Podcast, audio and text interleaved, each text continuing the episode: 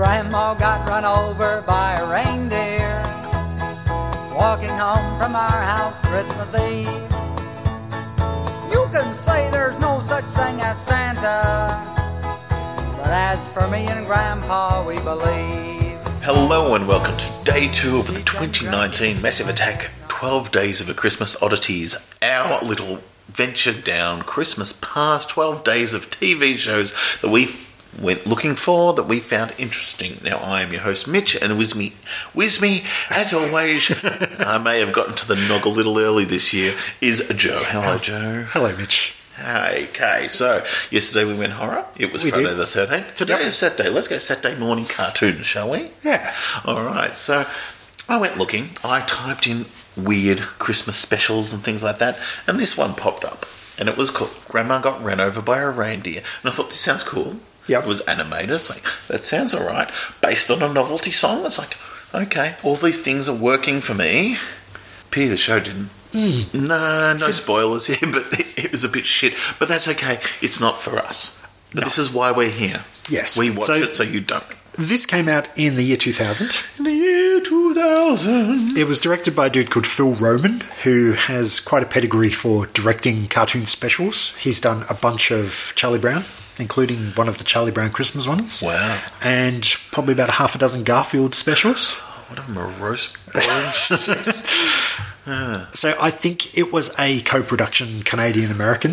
It's very Canadian. Oh, it definitely feels Canadian. Hmm. And as you said, it is based around the 1979 novelty song performed by Elmo and Patsy of the same name. which may you may have heard before at the start of the show. I knew of the song because Real Big Fish actually did a cover of it on one of their Skankin' Yuletide type albums. Okay. And that was the only reason I knew of it. So when you sent me the list of these are my suggestions, and I read Grandma Got Run Over by a Reindeer, I was like, that sounds really familiar. And then when I did a bit of digging, I was like, of course, that's that song. I've never heard the original. Mm-hmm. And I went looking for it and found it on Spotify, and I think the Real Big Fish version is a lot better because it's faster.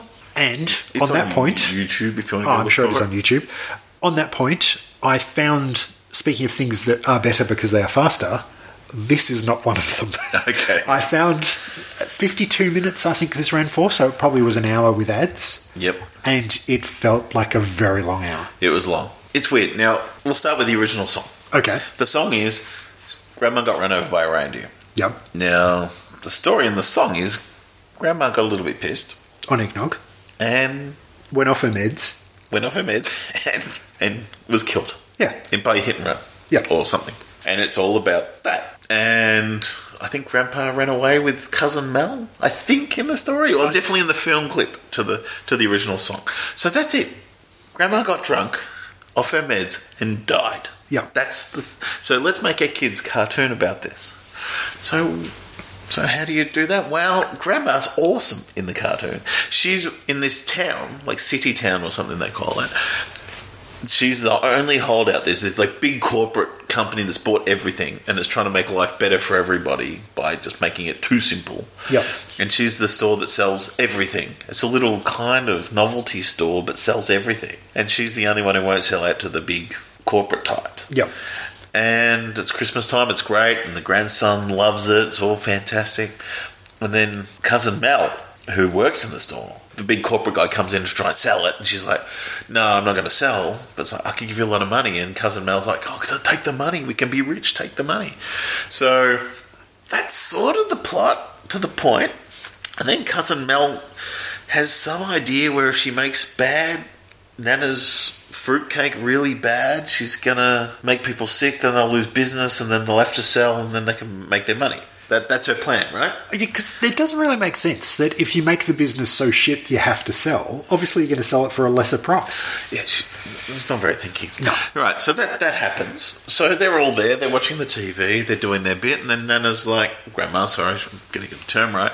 She's going to go for a walk and see somebody, and she's got her fruit pie with her, and fruit cake. She goes out there, and she gets hit by Santa. Santa's flying about. Yeah. Bang. As you do. You get hit, and the, the grandson sees it and goes, Santa's out the front, I just saw him. The f- parents and the granddad and all that are like, no, no, Yeah, so the grandson's probably late primary school, early high school sort of age, mm. where he's sort of at that age where you'd expect children to stop believing in Well, Santa. it's, well, it's, it's, a show. I, I get it. And It's I fine. think is it his sister that's Older like sister, I can't believe you still believe. Yeah, and that's so they're, they're addressing it quite maturely. In fact, not not not as mature, but in a okay. If you didn't believe, you're addressing it here, at least putting doubt in your mind.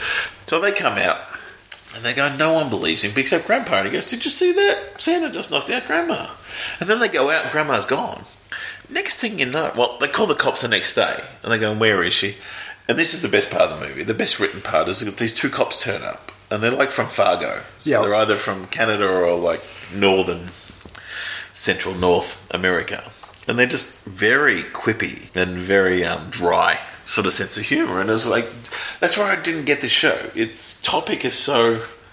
The original topic's more, but they got rid of that. And they made it very Christmas special, very Yeah. typical kids' Christmas special. But then there's these jokes that are like adult. But no, we're not talking Pixar where it's like, oh, they're really clever adult jokes. It's just like, who are you writing for? I really didn't understand who they're writing for because it sort of transpires and they work out that Santa has run over Grandma, Yep.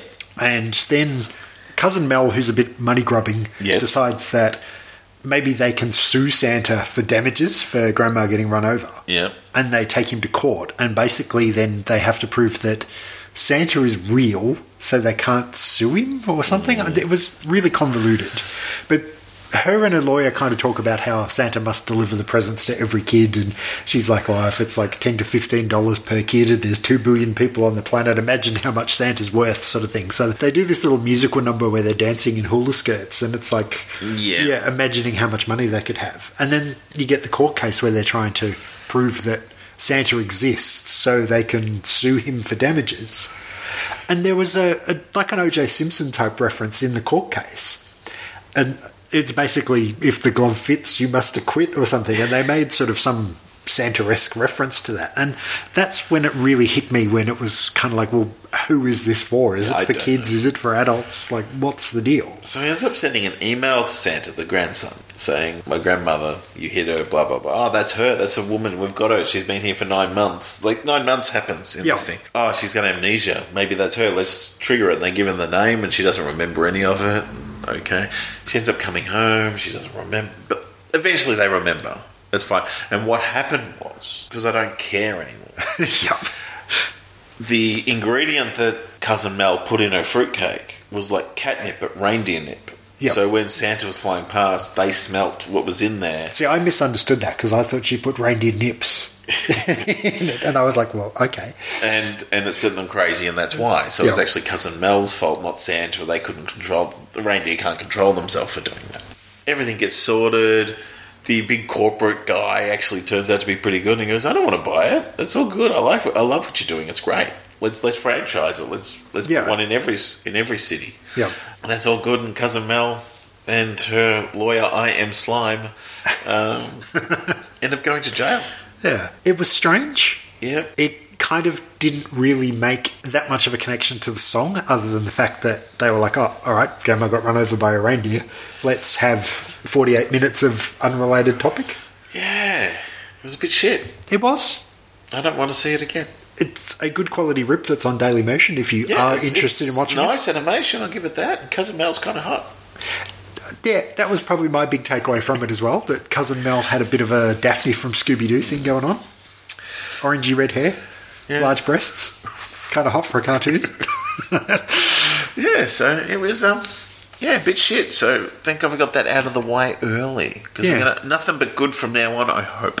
yes, Let's hope. Uh, at least I'll be able to put the song on the end, and the song is kind of worth it. Yeah.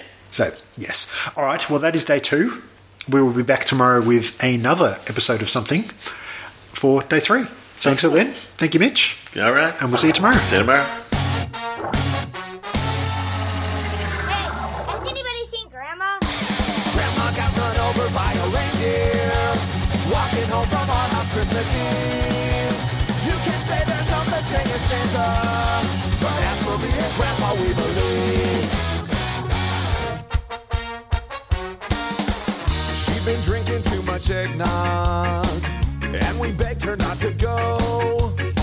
But she forgot her medication and she staggered out the door into the snow.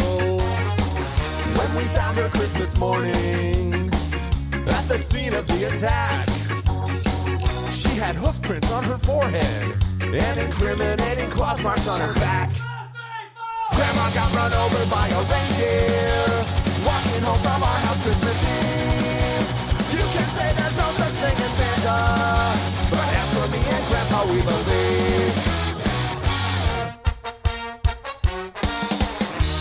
We're also proud of Grandpa. He's been taking this so well. See him in there watching football, drinking beer and playing cards with Cousin Mel. It's not Christmas without Grandma. All the family's dressed in black. And we just can't help but wonder should we open up her gifts or send them back? Send them back! Grandma got run over by a reindeer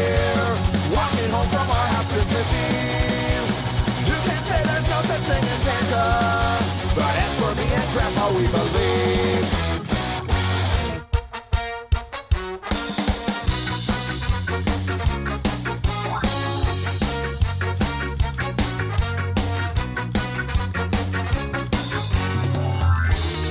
Now the goose is on the table, and the pudding made of fig,